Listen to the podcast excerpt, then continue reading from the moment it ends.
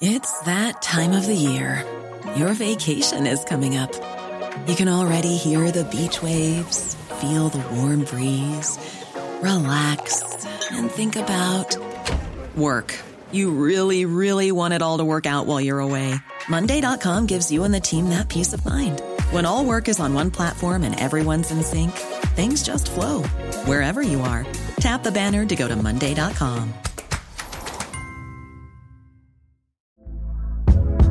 Hey there, it's Michelle Norris. I'm host of a podcast called Your Mama's Kitchen. When I travel, I'm usually looking for a way to find a taste of home when I'm not at home. And one of the things I love to do when I am at home is entertain. And Airbnb allows me to do that. When I was in California recently, I rented a house that had a great kitchen. And when we were sitting around the table, we're all thinking, we're in someone else's house. Someone could be in all of our homes as well.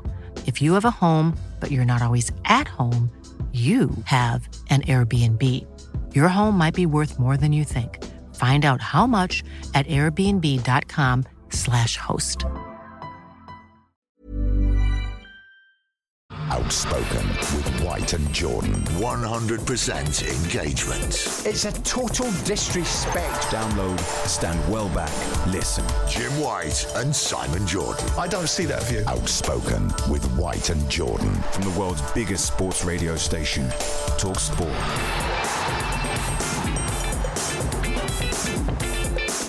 Hi, this is Jim White, and thanks for listening to Outspoken with White and Jordan. Today, myself, Simon and Danny Murphy look back on last night's FA Cup results and discuss whether or not Marcos Silva is in contention for being named manager of the season. We also ask if Romelu Lukaku has a future at Chelsea as they continue to struggle under Graham Potter. And Simon reacts to Conor Benn's lengthy social media statement.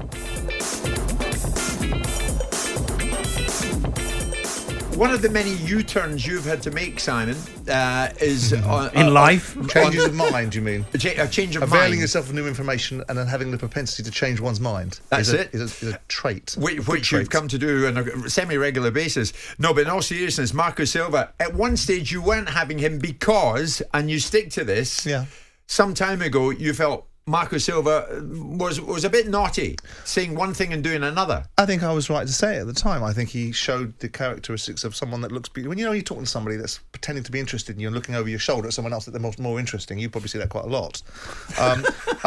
Marcos Silva was in that sort of space and I didn't like it. I didn't think it gave... I think it left a bit of taste in it when he jumped ship, really, for finance. But it wasn't just the way that he jumped ship. It wasn't just the jumping ship. It's the way that he jumped ship at Watford. He pretty much down tools, made it clearly evident to everybody he didn't want to be in a job that he'd been given after being there for 3 months. Some would say, well, Watford will do that to him anyway, but that's not the conversation I was having at the time. And if I carried that bias on and forever and a day refused to acknowledge the fact that the guy's doing a pretty decent job at Fulham and has perhaps seen the error of his ways and sees his future with Fulham until he's earned the right to move, and he's in that territory now. He's done a wonderful job for Fulham. In a year, 18 months' time, if he continues his wonderful job and a far bigger club than Fulham comes along, I wouldn't be saying, well, hang on a second, you haven't got the right to do that. I'd say, well, actually, in anyone's life, you get a chance to advance yourself. Yeah. And actually, so with hindsight, what he did at Everton doesn't look so bad now. No, true. Yeah. Danny, you were there last night. Fulham flying at the moment. Didn't get it all their own way, you were telling me this morning. Fulham now unbeaten in their last 7 in all competitions. Last night they march on in the FA Cup. They're in the quarter-final stages now for the first time since 2010. Leeds United, we'll talk about in a moment. Danny, super impressed by the scale of the Leeds support last night. That's another matter.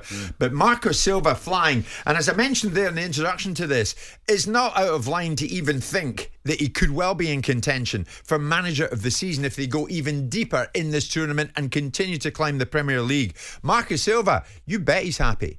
This is what I want, this is what we need, and that's to be our present and our future. We have to be stronger. And everything what we have been doing is not because just 11 players, because our group is a really good group of players. The competition is hard. I feel now that as a group, you are in our best moment of the season because everyone is getting in better form, everyone is getting better and better and better. Danny, what do you think? An outside shot at manager of the season? Half a chance, depending how things go from now till the end. But obviously, if Arsenal go and win it, then it'll be a clear decision for Arteta. If Arsenal win the league, that's no doubt in my mind. Job done. But he's done a wonderful job because, for a few reasons, and we've talked about on here, but it's worth repeating. I think his he's learned from lessons in the past is his ability to vary the tactics, be flexible with what Fulham are doing depending on the opposition. He's obviously been part of the recruitment this time, which that previous two times Fulham came up, recruitment was really poor the first time and then pretty non-existent the second. Yeah. This time they've found a really nice balance, and all the players they brought in have hit the ground running. Tremendous. He's right to point out the squad. It hasn't just been 11. There's been a bit of, well, I say strength and depth. The lads who have been come in when they've needed to have done well. You know, even if you look at Solomon recently, he's got 4 in 4. The young lads, his first start. Scores great goals, doesn't he? Really yeah. Good player. Mm-hmm. Yeah. And it gives Willian a little breather, who's been exceptional. But there's still a bit to go yet. You know, they don't want to fall away and undo all that hard work. Yeah, of course. Quarter final of the cup, and you need in the cup. You need a bit of luck, don't you? I mean, you know, if they was to draw Blackburn at home, you'd fancy them hugely. Or if they get City away, all of a sudden Wembley's out the window. You think. It changes altogether. Not only Fulham though, Simon, Brighton reached the FA Cup quarter final for the third time in 6 years. De Zerbi, sure, he's made an impact. Might they have a job holding on to him? Possibly. We'll see about that in the fullness of time. But Simon, would a trophy go to prove that they can become more than a kind of stepping stone club? Not necessarily. I mean, the trophy would be a wonderful achievement. But it's not going. When we say stepping stone club, I mean, the guy's come into English football. He's been here for 5 minutes. He's doing a good job. I think he's a long way away from being in a situation where anyone should be really looking at him anything other than doing a good job at Brighton. Right. We've just seen what a good job at Brighton looks like when you move him to Chelsea. A good job at Brighton doesn't mean that you've got the ability to do a big job at a bigger club. But what he's doing is he had the unadulterated fortune to pick up what was a very good side. Very rarely do you go into a football club as a manager when you've got everything right. Everything was right there. Brighton was already hitting its straps. It was a bloody good football team. So he got the luxury of coming in and picking up Graham Potter's hard work and hard yards and a very organised and disciplined side. And the initial problem was, could he translate his philosophy, his thinking over to certain players? Well, initially he couldn't, because people like Trossard went off the reservation and didn't want to play ball with him in a certain way. Yeah. But he's cleaned that house. And now Brighton are in good nick. But we'll see. We'll see. Welcome to the Coliseum of Confrontation. Outspoken with White and Jordan. From the world's biggest sports radio station, Talk Sport. Danny, Chelsea, seldom out of the news. Silence is golden coming out of Chelsea this week in terms of what the hierarchy may or may not be saying. So one would think they're sticking to what they told me last week. In other words, Graham Potter carries on as the man in charge. Does that surprise you? Or do you think, nah, I thought they'd do that? Yeah, I think it would be a shock if they were to get rid of him so quickly with the circumstances around what's gone on. Yes, he should have done better with the players he's got, but there has been a lot of new players. They've had the World Cup break. Give him the benefit of that. You brought him in, you paid good money to bring him, his staff, and give him till, you know, let's see how it goes to the end of the season. I think it's sensible. Yeah. I think there's things he could have done better in terms of his constant change in the personnel and tactics, although tactically he's been similar the last few games, but he's got to start trying to forge some relation in that team. Well, he could certainly do with a striker, couldn't he? And amidst all the mad spending that they engaged in the recent window, they didn't bring one in. Romelu Lukaku, of course, on loan at Inter Milan. Would he be the answer? Now, many Chelsea fans might say, yeah. Why is he not still on the scene? Well, why is he not on the scene? Persona non grata would seem. They made a deal to get rid of him because him and Tuchel didn't get on. So when he left to Inter Milan, and then of course Tuchel left and Potter come in, I don't think it'd probably be an option in the contract to bring him back. But would he make Chelsea better? 100%. He is more or less a 1 in 2 in his goals in this country. At West Brom, Everton, even United, and although his worst season came at Chelsea, and when they bought him, 15 goals, they do a lot for that now.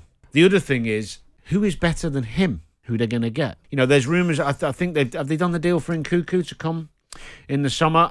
I'm not sure he's going to score more goals than Lukaku would. He's a good player, by the way. Yeah. But they're spending more money again when they've already got one. And of course, they already are, we spoke on this show about Aubameyang, of course, who again is a 1 in 2 goal scorer in the Premier League. Yeah. But they didn't want to play him. Potter's decided not to use him.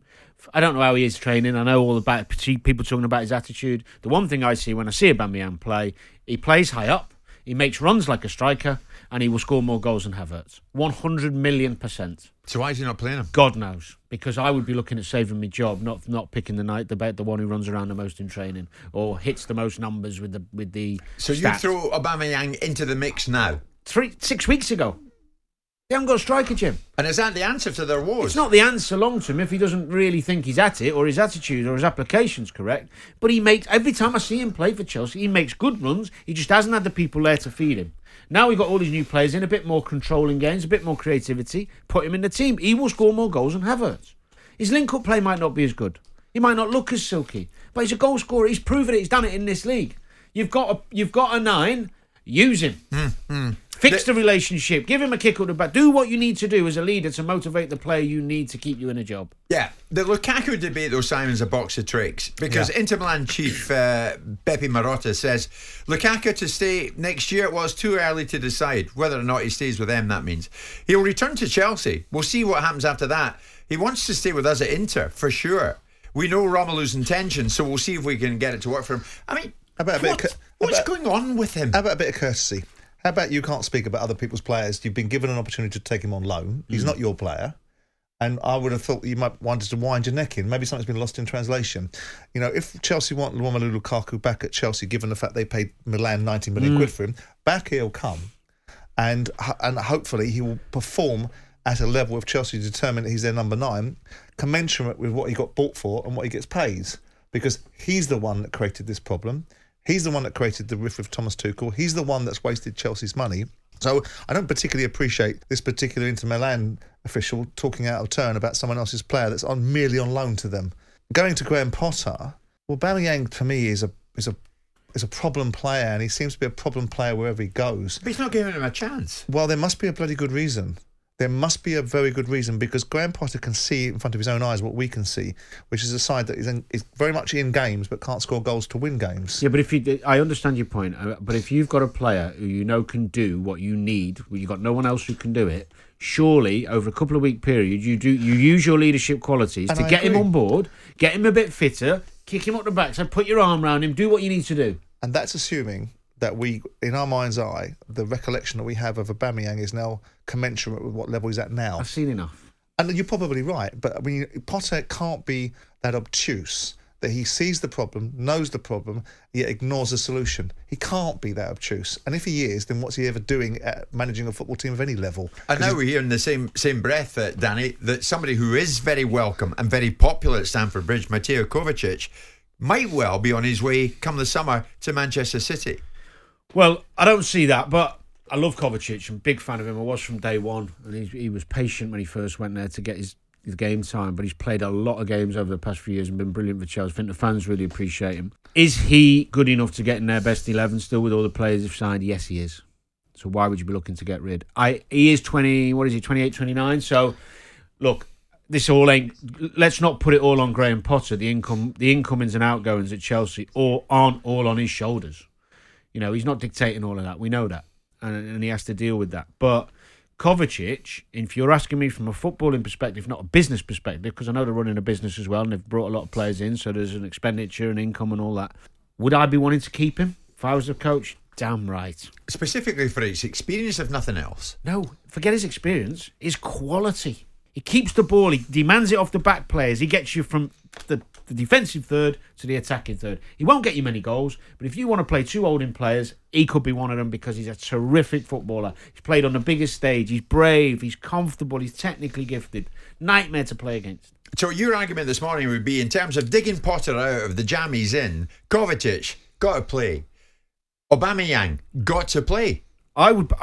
Look, as I said before, and I need to reinforce this, I'm not seeing him training. If he's a joke on the training pitch and he's jacked it in, let's say. Who, Aubameyang? Yeah, then you can't play him. If the other lads are going, he's taking the mickey, then, you know, you got to get him out the door. I understand. I don't see that when I've seen him play. I've seen him make run after run after run and not get the ball. Your argument would be, Simon, is one chance too many. But he hasn't. He started about five games. But not at Chelsea. You know, my argument has been that it was absolutely right to being drop-kicked out the door at Arsenal. I said to at the time that he'll go to Barcelona. I think that was the right decision, by the way. Yeah, absolutely, it was. He'll go to Barcelona and score goals, but he'll revert to type would be a problem. They couldn't get him out quick enough.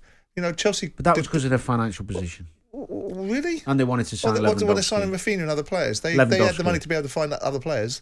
But the point is, there may well be to make room for Lewandowski. But notwithstanding that, he came to Chelsea, and you would expect him to do a job. There must be something that we aren't seeing that is not evident that means that Potter who isn't stupid, well, doesn't see him as a solution, because the problem is clear. Chelsea don't score goals to win games. No. Aubameyang's yet to play 90 minutes for Chelsea. One of the things that's changing in football a lot, especially even with forward players now, there's not many passengers. So you used to always have a striker in teams gone in years gone by where you would never see them defend too much. There wasn't lots of Ian Rushes out there who would press from the front. Managers now like players who can do the physical stuff without the ball. And Aubameyang's not good at that. And I don't think that's him being a bad character. I think that's just the way he's always played. He's been a forward who scores goals. He's not particularly tenacious. He's not got the Mane desire to go after people and people like that. I don't think Potter wants to carry a passenger. Sometimes you think you should see him against Leeds this weekend at Stamford Bridge? 100%. If he's fit, play him up high on the shoulder. Let the other lads, because they'll have plenty of possession. They should have enough quality to find a striker who makes the runs. Currently, the only passenger at Chelsea is Graham Potter. He's the passenger. You bring a manager in to resolve problems, not to create them. He's currently creating problems for the ownership. Hard-edged, hard-nosed, hard to beat. Outspoken with White and Jordan. Cool fact, a crocodile can't stick out its tongue. Also, you can get health insurance for a month or just under a year in some states. United Healthcare short-term insurance plans, underwritten by Golden Rule Insurance Company, offer flexible, budget-friendly coverage for you. Learn more at uh1.com. Many of us have those stubborn pounds that seem impossible to lose, no matter how good we eat or how hard we work out. My solution is PlushCare. PlushCare is a leading telehealth provider with doctors who are there for you day and night to partner with you in your weight loss journey. They can prescribe FDA-approved weight loss medications like Wegovy and Zepbound for those who qualify. Plus, they accept most insurance plans. To get started, visit plushcare.com/weightloss. That's plushcare.com/weightloss. Quality sleep is essential. That's why the Sleep Number Smart Bed is designed for your ever-evolving sleep needs. Need a bed that's firmer or softer on either side? Helps you sleep at a comfortable temperature? Sleep Number Smart Beds let you individualize your comfort, so you sleep better together. J.D. Power ranks Sleep Number number one in customer satisfaction with mattresses purchased in-store. And now, save 50% on the Sleep Number Limited Edition smart bed for a limited time. For J.D. Power 2023 award information, visit jdpower.com/awards. Only at a Sleep Number store or sleepnumber.com. Simon, last night I immediately thought of you when it appeared on Twitter and I started reading it. Conor Benn on social media in no fewer than 1,124 words decided to release a statement in response to the World Boxing Council's verdict on his failed doping test, highlighting serious and troubling issues with the testing process. And I'm looking at you, Simon, and I know exactly where this is going to go. What does he say? Well, he says, amongst other things, this: the WBC have declared me innocent of being a drugs cheat. And then he goes on to say, I feel like the WBC statement did a disservice to my defence, which was based upon a comprehensive scientific review of the testing procedures, which set out a number of reasons why we believe the results were completely unreliable and proved beyond any reasonable doubt that I am innocent. In your eyes today, is Conor Benn totally innocent? No. Did he fail a drugs test and still has to argue his way out of it? What Conor is saying, and I find myself incredibly conflicted, because I really want Conor Benn to be a success and I really want him to be everything he can be, and I really like the lad.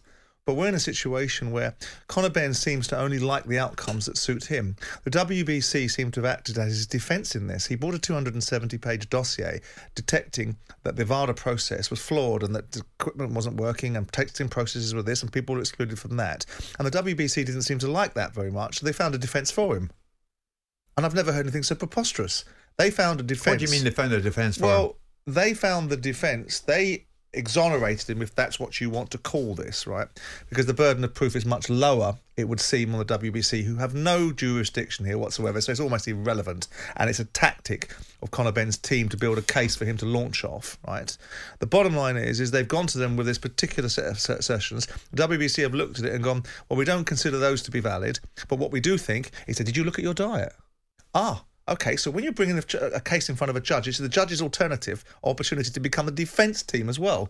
And ultimately, what they've now suggested is that the reasons why Conor Benn shouldn't be sanctioned, not that they have any jurisdiction to sanction him anyway, and the reasons why he should be allowed back in their rankings is because there was an overindulgence in eggs. Now, with that in mind, Conor Benn is now saying that WBC have misrepresented their position, didn't quite give the statement that he and his guys wanted, and he wants to correct that. It's really, really simple, Conor. It's really, really simple.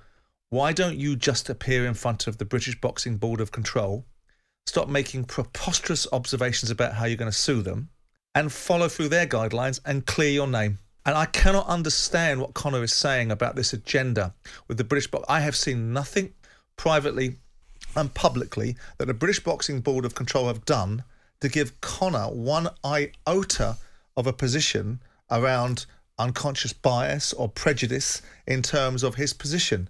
He's been offered the opportunity to go to the British Boxing Board of Control. He's told them to do one. Why?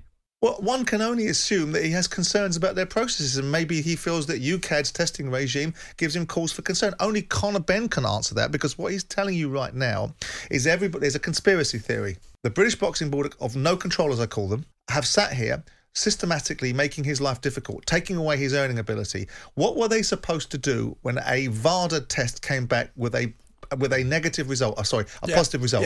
They had to do something. His lawyers shut him down. You know the dossier. His lawyers shut the British Boxing Board of Control down. But the dossier, Jim, Simon, just on layman's terms here, the dossier, as far as I'm aware, and reading between the lines, is basically saying that the testing process initially that found that is useless. And the WBC didn't accept it. Now, you could look into that and say, well, maybe if we want to go down the conspiracy rabbit hole, the WBC suddenly found some failings in their VADA system and would rather not that be brought to attention, so they couldn't admit that, so they've given him an alternate defence. They deny that. But they've given him an alternate defence. I know, but if there is truth in that dossier about the way the lab's set up and about the contamination. And it's the same truth that will find itself into UKAD. That's what but can he not take that to the British board? Well, he can take whatever he wants to take to them. Of course. But what Conor has elected to do is not to face the British. The problem for Conor is when this situation manifests himself, he was licensed by the British Boxing Board of Control, which means he can be dealt with by the British Boxing Board of Control. And unless he faces them and deals with them and stops making ridiculous observations about how he's going to sue them, he's going to find himself in a situation where he's not going to be able to fight in this country for a significant period of time. And if that's what he wants, that's what he's going to get. What's the alternative if he does stand in front of them? What's the alternative? And they find him guilty. He will never fight anywhere. No, of course he'll get banned. And then everywhere? No, ad infinitum, he'll be banned. Yeah. In every country. And then what will happen, yes. And then what will happen is he'll come back and redeem himself in the same way that Canelo Alvarez did, Tyson Fury did, and a whole raft of other people done. Why would you do that to yourself then? It's completely understandable why he's not going for it. Why do you think Conor is deciding at this stage in the proceedings that attack is the best line of defence? So he can fight. Because he says here, as for the British Boxing Board of Control, they attacked me publicly and privately during the most difficult time of my life. But where? Treating me with utter contempt and without any consideration for the fair process or my mental state. But where? This is the point I can't understand, because I'm never for the establishment. I'm the last person that would be for the establishment. So I'm not for it. I want an effective governing body, but I don't want that one that gets ahead of itself. You point me somewhere, because I can't find it. You tell me and show me where the British Boxing Board of Control have done anything to Conor Benn besides ask him to appear before them. He failed a drugs test, a VADA test. Now, he's now contesting that via his very smart lawyers that are doing a number on the lesser lawyers of WBC and the lesser lawyers of perhaps UKAD. But if you can tell me, because I can't find it, and I've looked really deeply, I've done a deep dive into this, what is it exactly that the British Boxing Board of Control have done to you, Conor? Besides, you told them to do one. You sent them a cease and desist letter the moment they got test results. You stopped them from having a dialogue with you. You've torn your licence up. So what is it that Robert Smith and the British Boxing Board of Control have done to you that's prejudiced your position, besides say you've got to account for it? You've gone off to the WBC. Have you ever heard of a person judging you finding an alternate defence for you? They found an alternate defence for him. To protect themselves. I don't know what the motivation's for, but so we can all draw our conclusions. Simon, you're telling us today that as far as you're concerned, you are no further forward in your thinking regards Ben than you were on the very day you and I sat in the studio, and word came through around this time, the back of 12 noon, Conor Benn, it is being reported, has failed a drugs test, and it's thrown the fight against Eubank Jr. into jeopardy. I'm worried that Conor Benn is believing some of the things that he's being told by very clever people telling him how to say it, and ultimately suggesting that if he says things long enough and hard enough and over a significant period of time, people will subscribe to the view. Of course, if you sit there and go, well, someone can't be guilty if they're prepared to shout this loud, if they're prepared to call things out this loud, surely they can't be guilty. Why don't you go in front of the British... OK, Conor, tell us.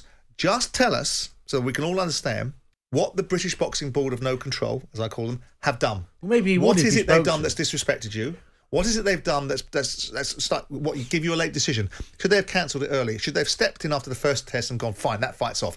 Yeah, I reckon they should have done, right? But the point is, what else have they done to stop you going through? Is there no fair process here? Well, he might tell you if you spoke to him. You said at the beginning of the conversation he's a good lad. Maybe can you not give him the benefit of the doubt? He's been controlled by his lawyers. His lawyers are telling him what he can and can't say. Well, that's a statement written by his lawyers, I suspect. And everything that's come out has been via his lawyers. I spoke to him not that long ago, Simon. He was prepared to give us like a 15, 20 word statement. You'll see, I'm innocent.